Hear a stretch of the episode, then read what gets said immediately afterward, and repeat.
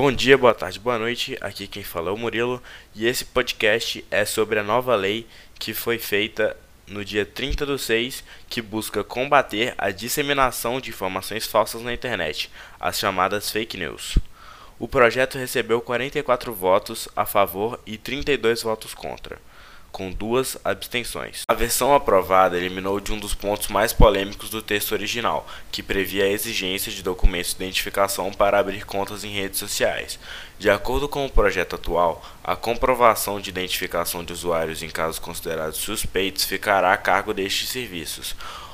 O acesso aos dados de identificação só será possível para averiguação de provas em uma investigação criminal e em instrução processual penal, quando houver ordem judicial para tal. O projeto ainda proíbe contas criadas com o objetivo de assumir identidades de outras pessoas ou contas automatizadas, conhecidas como robôs, sem que isso fique claro para a plataforma ou os usuários.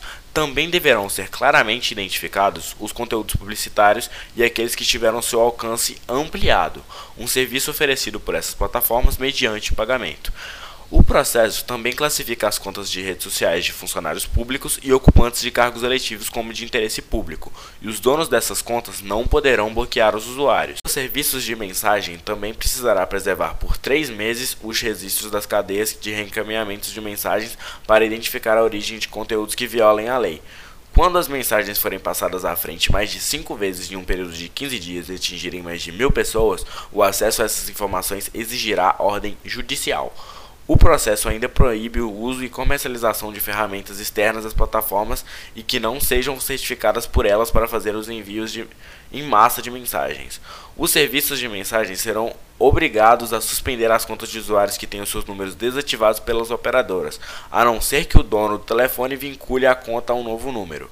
As redes sociais ficam obrigadas a manterem uma sede e uma representante legal no país, mas não precisam manter um banco de dados no Brasil. O projeto ainda prevê a criação de uma entidade de autorregulação destes serviços, a qual caberá criar regras e aplicar medidas para alertar sobre conteúdos identificados como falsos. Então é isso. Espero que tenha dado para entender ao menos um pouco sobre esse novo projeto de lei. Ficamos por aqui e abraço.